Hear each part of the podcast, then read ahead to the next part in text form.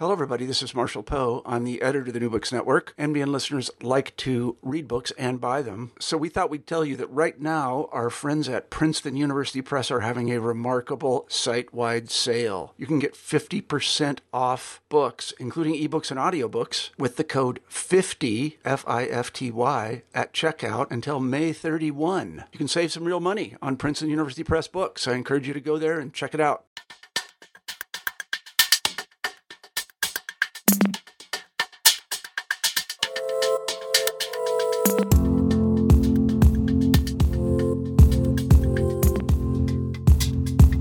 Welcome to the New Books Network. This is Greg Soden, host of the Classical Ideas Podcast. I am a dog parent. I have three little Westies who are all above the age of 10. My dogs have health issues ranging from diabetes to deafness to partial blindness to dermatitis and hip arthritis keeping up with these little friends' health issues while keeping them happy and loved is an emotional, stressful, expensive, but also very rewarding journey. My family loves our little friends, and we are constantly figuring out new ways to make their lives better while they live with us. Recently, I received a book in the mail from New World Library called Unleashing Your Dog, a field guide to giving your canine companion the best life possible. I was immediately impressed how the authors, Marc Bekoff and Jessica Pierce, discuss ways to improve the quality of life for dogs of all ages and all health conditions. The book resonated with my household immediately, and we have taken many of its tips to heart. If you are a pet parent yourself, you should definitely check out this book. So, my guest today is Dr. Jessica Pierce. Dr. Jessica Pierce is an author of 10 books, hundreds of articles, and she is a faculty affiliate at the University of Colorado's Center for Bioethics and Humanities. It's my pleasure to welcome her on the show today to discuss Unleashing Your Dog, a field guide to giving your canine companion the best life possible. Enjoy.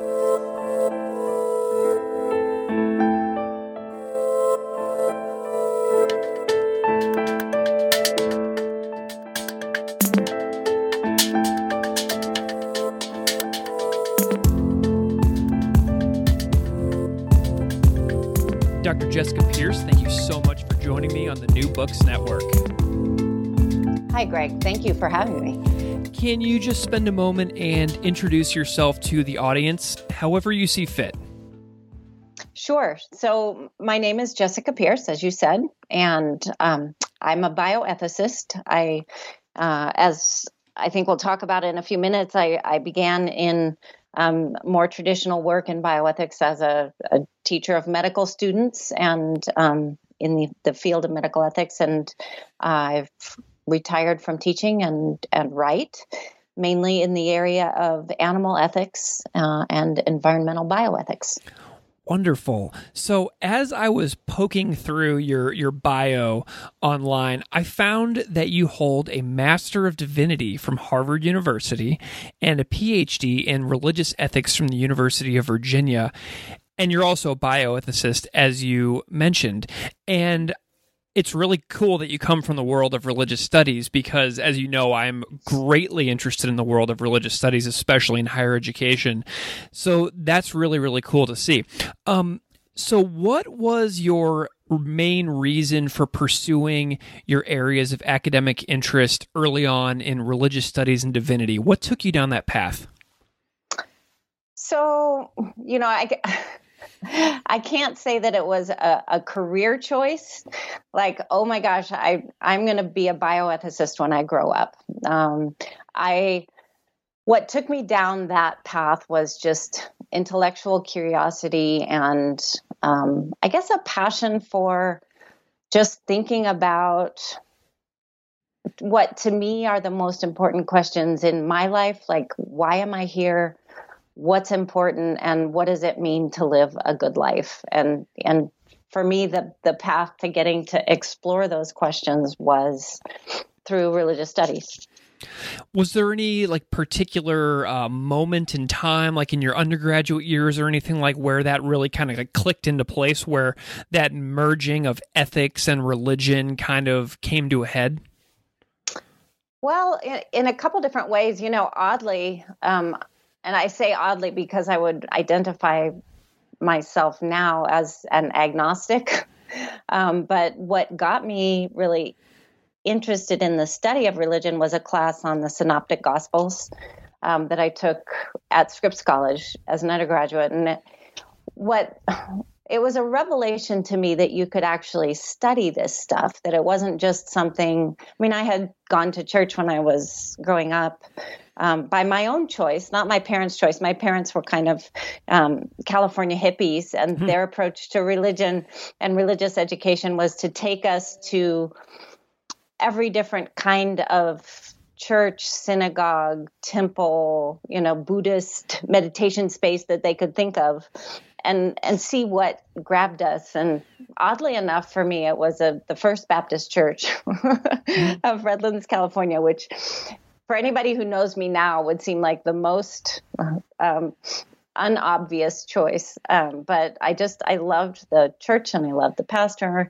And then I got to college and I took this class and like, oh, this is actually something people study academically. And it was, it was fascinating. And it was, um, I, I went to school in Claremont um, which for I don't know some of your listeners may know that um, the Claremont School of Theology is a wonderful um, place for graduate study in religion. So I was right across the street from from the graduate school of theology there and um, was able to study with like John Cobb, who did process theology, and some other really just fascinating people and kind of got into Eastern religions. And um, it was just, I mean, I have to say, it was the influence of my dad too, who himself went to seminary and would also probably identify as an agnostic. So it was a good, strong family tradition there. How did you specifically decide what to focus on with your efforts in graduate school? Like, where did you start? Where did the bioethics and the ethics start coming into play?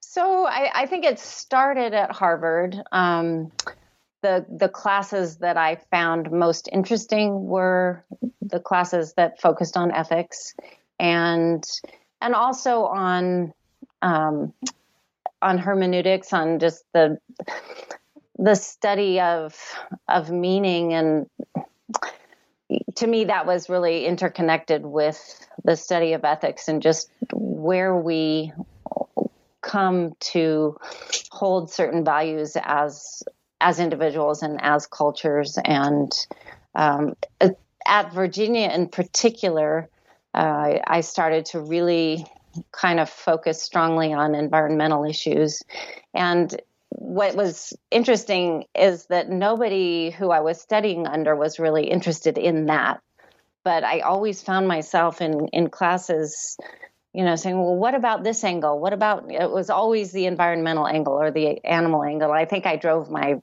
professors crazy with mm-hmm. these questions like, well, that's not really relevant to what we're doing. I'm like, yes, it is. It's totally relevant. So, um, and Virginia was just, um, you know, it was a wonderful choice. I didn't go there again with the idea that I wanted to do medical ethics, but uh, my mentor there Jim Childress was one of the patriarchs of the field, really one of the founders of the field of, of medical ethics, which is now more commonly known as bioethics. And so it was inevitable that, that one did bioethics so going to Virginia. So since we have this sort of like um, background of you know your own academic path kind of laid out before us now how would you describe the field of bioethics or medical ethics to someone without any knowledge of this field at all? Like how would you describe this to a brand new person that you would meet like on the street?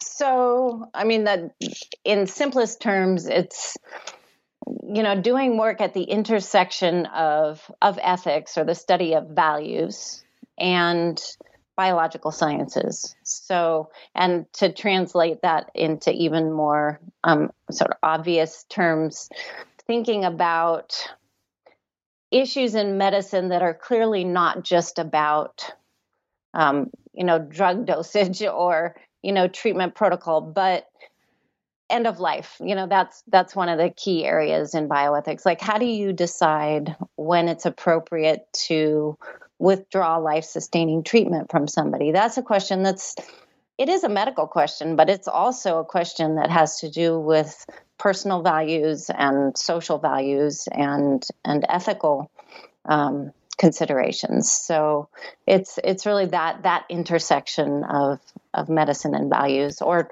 biological sciences more broadly. So, did you work in the field with people for a long time, like after you finished your education?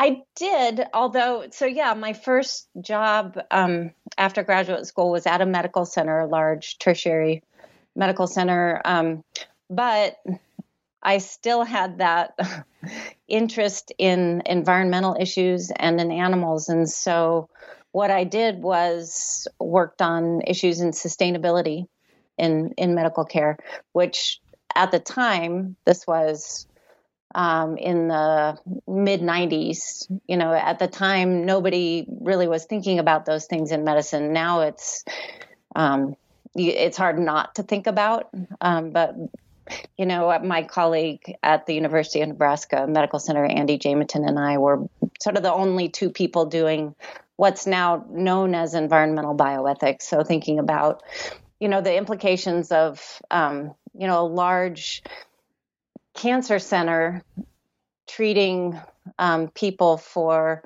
cancers that are, you know, in at least some measure being perpetuated by the cancer center's own incinerator, um, and just this interconnection between healthy communities healthy lifestyles and sustainability. Um, so, were there any particular yeah. reasons that like you shift over from people to animals and then specifically into focusing a lot on dogs. Like what was it about animals that really just kept pulling you away from people? Um so i mean it was a lot of things. I i did work on animal ethics when i was at the medical center but um, the way the way I was thinking about it at that point in my career, which is sort of typical for the field, is that if you want to work on animal issues, you're doing animal experimentation, not doing it, but thinking about people doing it. So I I did. I mean, I, I dabbled in that. That that's not quite um, the right word, but I I served on the ethics committee, the animal, re- you know, the IACUC, the committee that reviews research protocols, and started to go down that path. And I, I found it so personally distressing and horrifying that I just, for my own sanity, like I just, I cannot do this line of work. Mm. So I put aside thinking about animals until a couple, it was probably a, actually a good 10 years into my career. And I was writing a textbook in, in bioethics, contemporary bioethical issues. I was, you know, the core of that textbook is ethical issues in death and dying. And in the background, in my personal life, my dog Odie was dying. And so I was sitting, you know, at my desk all day thinking about you know the the appropriateness of withdrawing treatment from a patient who's suffering or making decisions for a patient who's not um, verbal. And I'm like my god these are the same issues i'm dealing with with odie and they're just as ethically complex. They're just as challenging. Um, they're just as gut wrenching um, and there really wasn't anybody talking about it um, in the veterinary literature, certainly not in the human medical literature because um, people find it uncomfortable to talk about animals and humans in the same sentence. Yeah. Um, particularly when you're talking about the value of an individual's life. Yeah. so, um, so at that point, I decided, you know, I need to write a book about this, and that was that was my my book, The Last Walk, which was yeah, that's that was the beginning of the end. Very good. Well, yeah. and, and so you you've got a few books out, I know, and you've got a brand new one out that I've recently just read. Here it is, haha. Your new book, Unleashing Your Dog: A Field Guide to Giving Your Canine Companion the Best Possible Life, uh, that you have out with co-author. Is it Marc Bekoff right? That's right. So that book is out now from my fantastic friends at New World Library. And I am personally a guardian. Notice my specific vocabulary Ooh, yes, there. I do. Of three dogs and one cat. And I'd love to start off by just hearing a little bit about your own dogs. Okay. So I, I have at this time in my life only one dog, which is fewer than I've had for many years. Um, I have a dog named Bella. And if you read you read Unleashing, so you know that I recently had two dogs because Maya, my other dog, is featured here and there in Unleashing. She passed away last summer um, at the ripe age of 15. Um, Wonderful. And yeah, so at the moment I live with Bella, and she is a, you know, she's a, a mixture of cattle dog, border collie, crazy yeah. and i don't know. She's a she's a funny funny dog and um you know she's a we got her when she was about a year old. She was res- a rescue from our local shelter and we don't know really what her first year of life was like other than that she was picked up off the street as a stray and had been either hit by a car or beaten because um, she was had an injured back leg and she still seven years later doesn't like people much. Um, and so she's yeah she's in she's an interesting dog. Well my uh my three dogs they are all westies and I have two girl Westies named Taryn and Tinker, and they fight every day and they will be sitting in little beds on either side of the living room. One's over there, one's over there, and they're looking at each other and they just growl at each other from about 20 feet apart all day, every day. And uh, Tinker is about 12 years old. She's half blind. She's very, very um, bossy. And Taryn is about nine, and she has a lot of issues. Like she has hip arthritis, and she has some uh, dermatitis, um, and some other problems. And she recently, last week, had seven teeth pulled. Oh, poor baby. I know. And then we also have a 15 year old, or he's 14 and a half. He's almost 15, but his name is Duffy, and he is diabetic, half blind, half deaf, and he's as fit as can be. He's a buff oh. little Westie. um, but he really can't see or hear very well. But he's also diabetic and he's on 12 units of insulin twice a day. So this book is like super personal for me because I have three dogs, all with varying health conditions, and I almost consider my dogs like three grumpy retirees. yeah. So, so th- this is a, such a great book for me because I have three dogs that are perfectly happy to just kind of lay around and like look at each other all day, every day. So this book is really speaking to me about how can I do a better job at making their the rest of their lives as good as I possibly can. So I have a very personal investment in your book as I'm reading. Um, so I just wanted to tell you that. So sorry about well, my tangent you. there.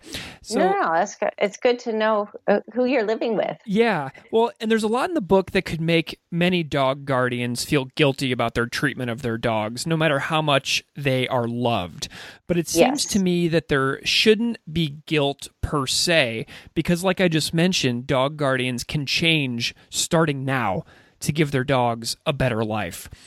And the title, Unleashing Dogs means finding ways to let them have more freedom. So, yes. do dog guardians tend to feel guilt when you talk to them about ways their dogs lack freedom? Talk to me a little bit about this. So, yeah, I think it's interesting for this book and also for um, my book, Run Spot Run, which was about the ethics of keeping pets, um, including dogs.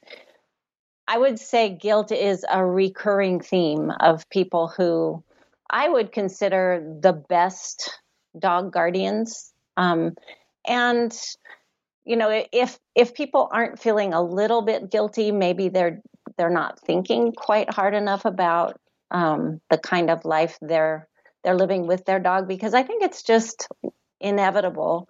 Um, it's no different than having a human child.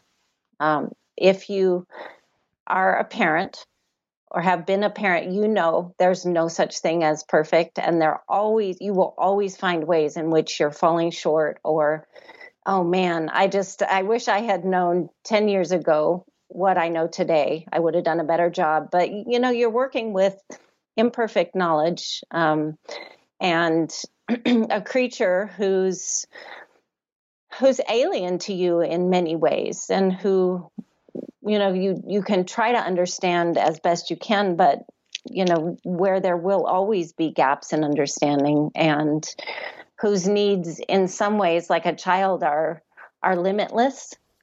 So i think guilt is always part of the picture. And on the other hand um, i want to just encourage people to um, for in self forgiveness and so embracing the good that you are already doing. And yeah, there's always more that we can be doing, but you're if you're thinking about these things, you're already doing a good job. And yeah, that that's step one. Yeah, and I think that some of the people who might tend to be the hardest on themselves are the people that care about their dogs the most. Exactly. Exactly right. So so yeah, if you're feeling guilty, take that uh, you know, pat yourself on the back and say, you know, good job. I'm doing something right. And now let's look for ways that I can do things even better um, because there always will be. And I mean, every day I find things that I could be doing better, even though I've been reading in this literature for 10 years. Mm-hmm. There are things that I don't know, um, or the things about my individual dog who, you know, they change, or, you know, that I just haven't paid enough attention to. So, one of the things that I love about unleashing your dog is that it caused me to reframe the way that I talk about my own dog. So instead of saying dog owner, I'm like mm-hmm. thinking about like companion and guardian, as you suggest in the book. How did your language shift over time, and how did you sort of come to realize that you needed to reframe the way that you think about your own dogs? Well, I mean, I think it's the the language, the fact that our language feels really awkward and inadequate um, is suggestive. Um, and there are reasons that it, nothing feels quite right. And you know what what doesn't feel right about owner, even though it's technically legally correct, is that it it speaks to a kind of master slave dialectic, you know, mm-hmm. um, and and really you can't own another sentient living being. That's a construct and, and an ethically problematic one. Um, so even just shifting our language to talk about ourselves as companions to our dogs or friends to our dogs, um, I think is helpful in just reframing who we are in relation to them. They are our companions and we're their companions, and it's it's more of a partnership and a kind of an equal. And guardian, I think, is kind of stilted in a way, but what I like about it is for one thing, that it gets past the owner language, and also that in many ways we it's our responsibility to, to protect them because we ask them to live in human environments that in many ways are unsafe or unfriendly to dogs. You know for example roads yeah. with cars that are going very fast. Um, you know it'd be irresponsible to say i'm i am my dog's friend. I'm not going to put any constraints on my dog and just leave the door open all the time and let my dog, um, you know, fend for him or herself and be totally free. Um, you know that that's not quite right either. So I think of it as a combination of guardian slash companion. Excellent. Yeah. And that's always confused me whenever I see people walking around with their dogs with no leash or lead on them. The other day we were driving down um, I 71 in Ohio, and we drove past a rest stop, and there was a person a couple hundred feet from the interstate, and their dog wasn't on a lead. And it was a very confusing moment for me because I could tell that they wanted their dog to get some exercise and they wanted their dog to run around. But man, one thing happens and that dog may run down towards that highway and that could be it. And that's not safe either. And that makes me sad as well. Yeah, I, I totally agree. And I actually was witness to to a really horrible incident once that, that would it's one of these things I'll never get out of my mind. But some a couple walking their dog happily off leash, but they got too close to a trailhead and the trailhead was on a busy road and their dog got a little bit ahead of them and actually ran across the road to say hi to my dog and got hit by a truck and it was the the worst thing I've ever seen. They it was just awful. So, um, and it may have been a dog even with perfect recall, but they it was just a momentary lapse of of attention. And you're right. Who knows when there's going to be a squirrel or or something. So, um, unleashing is you know it's great to give dogs opportunity to really be off leash, but it has to be in a place that's bulletproof. So, while you were working on unleashing your dog, what were some of the greatest um, success stories that you heard from friends, readers, or people that you worked with? What are some of the happiest things that you heard about or learned? You know, I think um, the the favorite ones that that I've um, that I've heard, and they're all along the same theme, are I just have slowed down my dog walks and let my dog just take his or her time. And um, because the really, I'd say one of the most important enhancements we talk about in the book is just letting your dog sniff. Dogs rarely get enough time to sniff. They they always want to do more.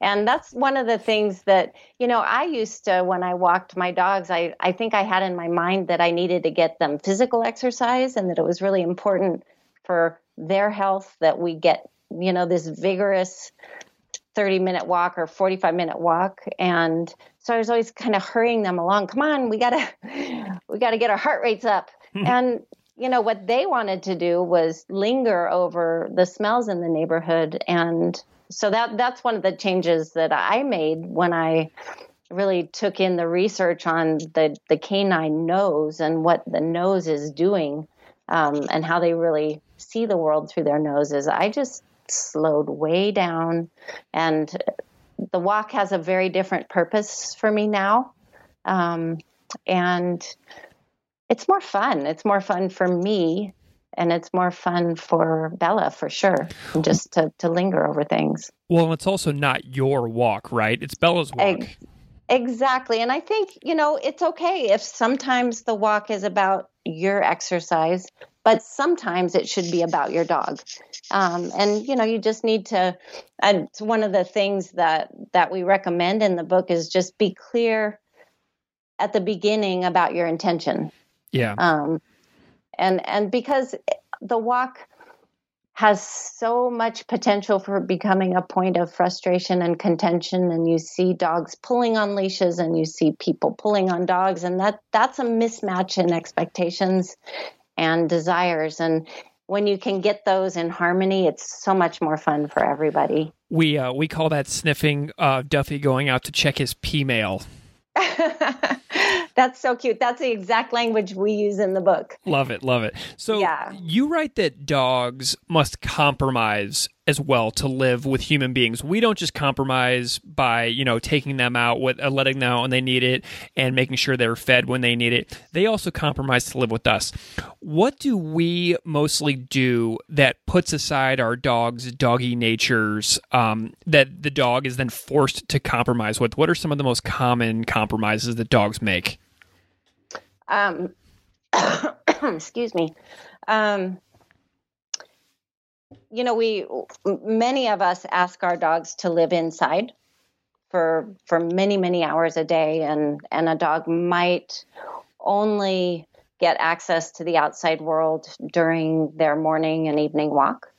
and that's a compromise because you know what what they want to do is go out and read p-mail hmm. and you know depending on the dog maybe interact with other dogs or just see what's going on in the world and you know um, protect the house or whatever it is that that that particular dog feels that they need to do um, you know we really we don't think of dogs typically as captive animals because you know they're not unlike an elephant at a zoo or a tiger, they're not behind bars in such an obvious way, although some are crated um, during a long work day. Um, but they're they are captive in the sense that we really control the contours of their day when they can go out when they get to pee and poop and where what they eat when they eat um, who they get to interact with, if anybody, you know, dogs and people, and you know, even the the speed and direction of their movement because they're typically on a collar and a leash. Um, so they really don't have that much freedom just to follow their own desires about you know what they feel like doing. And you know people i think have a tendency to say well dogs have it easy because all they have to do is lay around in the house on the couch and take a nap and then have somebody feed them a bowl of food. But that's actually kind of a boring life. You know it's they're not really allowed to make choices. And we we use the language of agency in the book a lot. Um, they they don't get to shape their own existence. Yeah. You know, and the book contains some humorous yet true examples of coming home from work all day. And I love the quote, How's my little prisoner doing? Yeah. You know, and that line made me cringe a little bit because, you know, I've been a high school teacher for years and years, and my wife was a lawyer. And so we'd come home after 10 hour days at work and we'd walk in and all the dogs would be sitting there waiting for us. So yeah. if we face the reality that our dogs are in fact our captives, yeah. um I think that what a lot of dog owners might say is they would come in and see those little hopeful faces and they would say, I'm so tired, little dog, yeah. maybe yeah. tomorrow. Yeah. You know what I mean? And it yes. is like it's a really lackadaisical approach to taking care of the needs yeah. of your animal. So, you know, how can we help that inspire lackadaisical guardians who may come home after a long day and just say, I don't have it in me today, but it's really just personal selfishness? How can we, what are some easy tips to help turn that around? Um, I mean, I think what you said just a few minutes ago, which is that our dogs are actually making compromises for us and making sacrifices. So it isn't really too much to ask for us to make sacrifices for them. And they they give us their entire life. So, you know, we can get on our snow boots when it's, you know, 10 below. It's really unpleasant to have to go walk the dog sometimes. It's not always what you feel like doing, but we owe it to them. Um, and to get out the Sorry, you can hear Bella in I love background. it. No, I'm leaving all this in the recording, by the way. This is all staying in. She's doing her job. Yeah. Protecting the house from the UPS guy. Love it. Um, yeah, I mean, just if you think about, you know, they've given, you've been gone for 10 hours. They've given you 10 hours of their day that they've sacrificed doing nothing. You can give them half an hour to take them on a nice walk outside and just give them some fresh air and just give them you. I think, you know, we this isn't quite related, but you know, we we bought Bella this I think it's called a Go Dog Go. It's an automatic ball thrower. Oh, nice. We thought this is the greatest thing ever invented. We can lay in the hammock in the backyard and this toy, this machine is going to throw balls for Bella and she'll be happy and we'll be happy.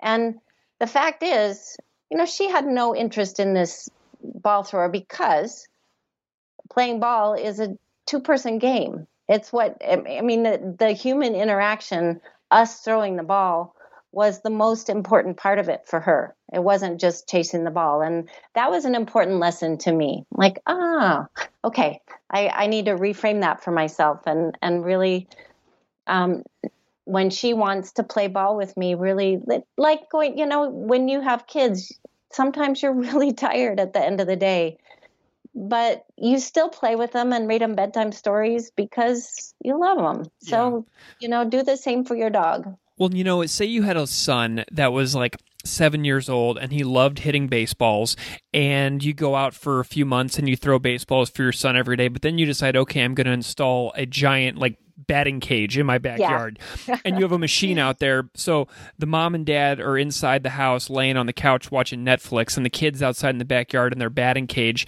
eventually they're going to stop using that batting cage because there's no engagement with it you know exactly. what i mean yeah and i think many of us would look at that and say oh that's kind of sad yeah uh, so, and I, yeah, same thing with the dog. I think it was kind of sad that we that we tried the, the ball thrower, and shame on us.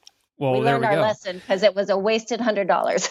so we, the book talks a lot about these two concepts of deprivations and enhancements, and you've kind of alluded to both of these already. Mm-hmm. Um, so deprivations of our doggy, our dog's doggy natures are very common. So are there any like really awesome enhancements we can make even if our dogs are like mine like 15 14 years old and are very mellow? Is there any like really good things that you would encourage for like older dogs? Because that's personally relevant to me. Yeah. Well i mean one thing i would say is that old dogs still need to get out in the world. Um, you know when when Maya was 15 sometimes we literally would walk 10 yards, but I would drive her over to the park to um, a grassy area that she just found stimulating, like for her olfactory sense. Um, she didn't have very good vision anymore and didn't hear very well, but her nose worked just fine. Yeah. so I just take her out to this grass and we would just sit there and Bella could chase ball and it's hard when you have dogs who have different needs or different you think you know interests and desires and ideas about what's going to fulfill them it can be challenging. But i'd throw the ball for bella and maya would just get to sit and sniff and she still liked interacting with other dogs. Um, so i think just knowing your dog and knowing what makes them tick you know sometimes people talk about, you know, really f- taking the ball oriented dog example. Um, oh, it's so sad my dog can't chase a ball anymore because he has arthritis. Um, well, uh, some dogs can get a lot of pleasure just from having a ball th- rolled in, be- you know, between their legs. Mm. They still get the the pleasure of kind of getting the ball. Um, and you know just adapting what you do. I have um, some neighbors who have a it's a, a cat actually a diabetic cat but they take their cat out for walks in the stroller. It's really cute with the dog and the cat loves it. The cat you can just see the cat is really alert and sniffing and looking around. Even though the cat can't really walk very well the cat is still getting um, sensory enrichment. So looking for ways, and you know, if your dog can't move around that much, give them extra yummy treats to eat. You know, of course, the caveat there is it's really easy to let a dog get too heavy. Yeah. Um, and so you got to kind of balance um, giving them yummy treats with letting them get obese. But, you know, just finding ways to excite their senses. One thing that really jumped out at me as well is when we do take our dogs out in the world, many of us tend to go to dog parks. And you have a lot of really fascinating information in the book about dog parks and about how they tend to be overwhelmingly negative as far mm-hmm. as how mm-hmm. we talk to our dogs when we're at dog parks. Like, don't yeah. do this, don't do that. There's tons of negativity. Can you discuss a little bit about what you found? Yeah, sure. So, um, yeah, if you just if you go into a dog park and just sit and watch the people for a while, you you may notice, and each dog park is different. I, each dog park has a kind of personality, um, but in in some in particular, you'll find people bossing their dogs around the whole time, like oh, don't sniff that dog's butt. That's rude. Or don't mount that dog. That's mm-hmm. rude. And all of these are totally normal dog behaviors, um, incidentally. Or, you know, people um, often try to interrupt rough and tumble play. Um, one piece of information that we share in the book, one research study that that might be helpful for people is that almost never does rough and tumble play in a dog park escalate to true aggression. I mean, what might look to us like it's escalating into aggression, it might not actually be. I mean, dogs play rough. Um, and sometimes growling and barking are part of the play interaction. So, you know, in, in less than 1% of cases will, will play actually degenerate into into fighting. That's not to say it doesn't happen and you know it's it's a good thing to know your dog and be paying attention to what's happening. You know, just like you go to the playground, you don't manage your child's play, but you also don't just sit and get on your phone and not pay attention to where your child is. Right. And then you look up and your child is gone. Um, so, same thing, you know, let your dog be on his own or on her own, but don't micromanage. You see a lot of helicopter parenting. And somebody um, I was talking to just a couple days ago who had read um, our book said, oh, it's kind of like free range parenting for dogs. And I think that's a really good analogy. Just, um, you know, backing off a little bit on the helicopter parenting and letting them take risks and make choices and you know figure out how to resolve their own conflicts and so forth nice so one of the things that I really like whenever I go out on slow walks with one or all of my dogs is that I notice things around me a little more. Like yeah. I notice like if if Duffy's stopping to check the P mail, I mm-hmm. notice I notice the beauty in the clouds a little more. I notice like what flowers are springing up in my neighbor's yard. And so I find myself paying much more attention to the world when I'm out on a dog walk because it's their walk. Do yeah. You, do you have any favorite new experiences that you've had while purposely trying to enhance your dog's freedom? Like, have you had, had any experiences or learned anything new or gone anywhere new that you otherwise would not mm. have had you not purposely set out to improve your dog's lives? You know, I just what you've said. I think when you, it's kind of a a Zen teaching that our dogs can offer us is just to be in the present moment. Yeah. um, and when I'm on a slow walk or lingering over P mail with Bella, um, one of the things that I sort of challenge myself with is to try to notice something that I've never noticed before in my neighborhood that I've walked a million times. Yeah. And I always find something.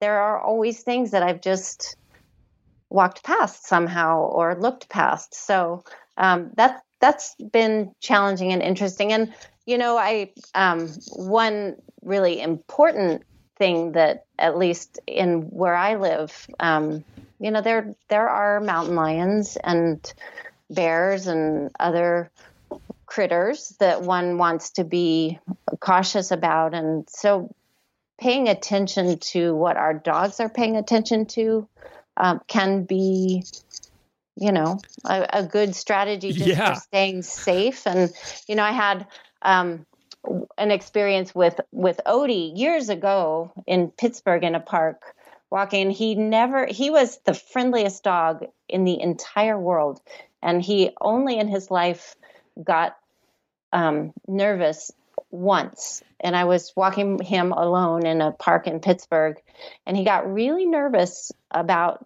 two guys that were walking past me, and it made me. It,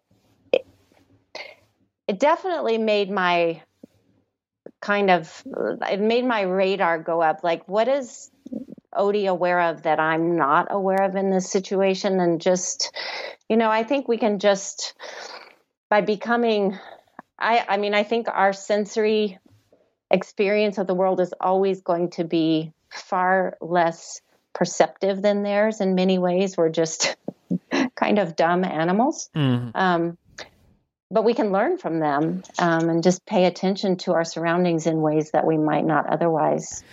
Speaking of learning, um, neuroscience is a huge field for mm-hmm. you know studying the brain. And you mentioned several times throughout the book something that i've never really thought of and that's dog cognition research. Mm-hmm. and it seems like you refer in the book that this is getting a lot of attention. New scholarship is coming out. Um, are there any like examples of studies that you've been excited to read in the past few years? You have any scholarly shout outs or things like that? Um, sure. So well, you mentioned um, the the neuroimaging, and there's been some really interesting research done by Gregory Berns um, at Emory, and he uses functional magnetic resonance imaging with companion dogs, and um, it's it's all voluntary. This is the other thing I love about it. The dogs are are pets; they're not research animals.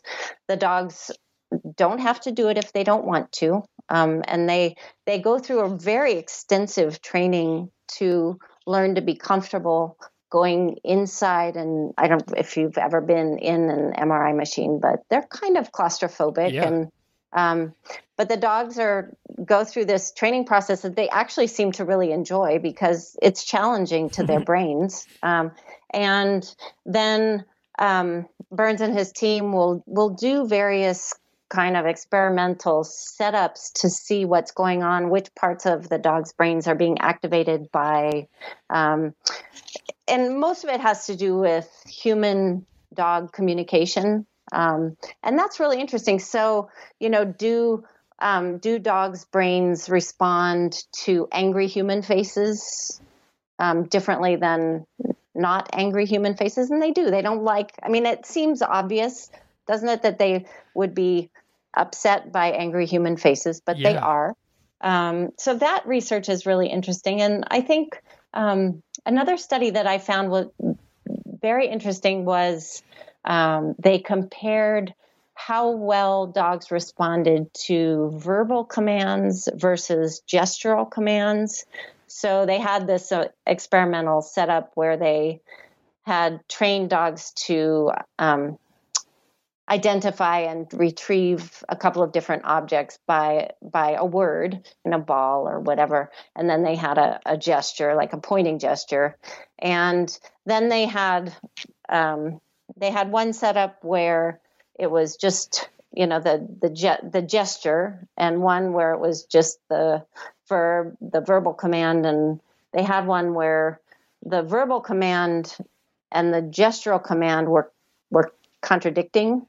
so, you know, get the ball, but pointing to the frisbee. And the dogs almost without fail responded more strongly to the gestures than the verbal command, which I think is a really important piece of information for people who are training their dogs. Um, and a lot of, you know, what I what I had to learn when I was learning to teach Bella and Maya was how bad I was at, as a trainer um, because you're giving verbal commands, but at the same time, you're doing all this weird stuff with your hands that to your dogs is actually, we don't think of it as information, but they're trying to kind of process this as information. And it's in what animal behaviorists would call messy signaling what's what what humans do to to their dogs um, rather than giving a clear you know, holding your hands very still and giving a clear verbal command, or vice versa, giving um, a gestural command, and ideally doing both at once and having a dog. Um, you know, my daughter's dog is amazingly well trained. She can um, raise her fist up. And for Poppy, that means she needs to sit and stop wherever she is um, it's great because if it's a place that's loud or for some reason there's background noise and Poppy wouldn't be able to hear her, she she has a, a way to safely have Poppy stay where she is. So So did you say that that concept was called messy signaling, right? Yes. Okay, so imagine that there's like a a kindergarten teacher. Is there like an equivalent, like a human equivalent you can give for like what would be a messy signal for um like the human equivalent of like whenever we're very much learning brand new things for the first time? Well, what what comes to mind it's not exactly messy signaling, it's contradictory signaling, but we I think we do this to our dogs too as a the parent and we've all seen them in the grocery store and maybe we've even been this person who's screaming at their child, "Don't scream." Oh yeah, okay. That makes like, sense. Okay, uh, you need to give a consistent message in a consistent way. Yeah. So, so, so something that I struggle with as well is there are like people who live in certain places around the world where I'm like, that is not a good place to like own a dog. Yeah. You know, do you struggle with that? I know I'm very judgmental on this, but are there any places that people live where you would be like a thousand percent like advising them do not get a dog because it will inherently not be good for the dog? Like, does that exist for you? You know, I I'm not sure that I would go quite that far because I think I think people do incredibly well in in situations that I personally would find extremely challenging, like living on the 80th floor of a, an apartment in New York. Right. Where you had to go down 80 floors every time your dog wanted to go pee. Yeah. Um, to me, that sounds really challenging for human and dog, but people do it, and and dogs can be. People can do it well. I think those kinds of environments are more challenging for dogs because it's harder it's harder for them to be unleashed. um, and places where they might be unleashed might be limited to dog parks, which some dogs like and some dogs really dislike. Um, and they're just, they're loud and um, there's a lot of activity. And, you know, for some dogs, like Bella would die if she had to live in New York City because she's really sensitive to noise overload and and then there are dogs who probably will be totally fine with it. So, you know, I think I'm not sure I'd make a blanket statement, but I think there are places where it's much easier to to give a dog a good life than in other places. Gotcha. Some places you just got to work a lot harder. So I only have one more question that's springing to mind. Um, if there is one thing that you wish that every single dog guardian would do, what is it? Oh, so many choices. Um, I think what I would say is, and it seems really obvious, but we also don't do it that much, is pay attention to your dog. Like actually observe your dog as, um, like, become an ethologist, somebody who studies, who observes animal behavior with your own dog. Um, and you know even going so far as taking notes um, about you know what gets your dog interested or excited or you know in under what circumstances does your dog bark? And how many different barks does your dog have? What do they mean? Growls. I mean people in some ways we know our dogs so well and in other ways we don't know them at all. So know your dog. Sort of like know thyself. Gotcha. know thy dog. Nice. Um, if people want to know more like if they want to find your work your other books um, where can they find you? So i have a website. Uh, it's just very easy. Um, www.jessicapierce.net and then um, i have a psychology today blog which is the title of it is All Dogs Go to Heaven. And there are a bunch of essays there. Um, and those two two places are good places to start. Amazon has all of my books for sale. So that's another place to look too. Awesome. Well, Dr. Jessica Pierce, I am really enjoying the new book, Unleashing Your Dog, co author with Marc Bekoff, and the subtitle, A Field Guide to Giving Your Canine Companion the Best Life Possible. You have given me several ideas for helping me give my own dogs the best life possible. So I'm really grateful to you for uh, writing the book and spending time with me today to talk about it. Thanks, Greg. It was, it was fun to be here with you.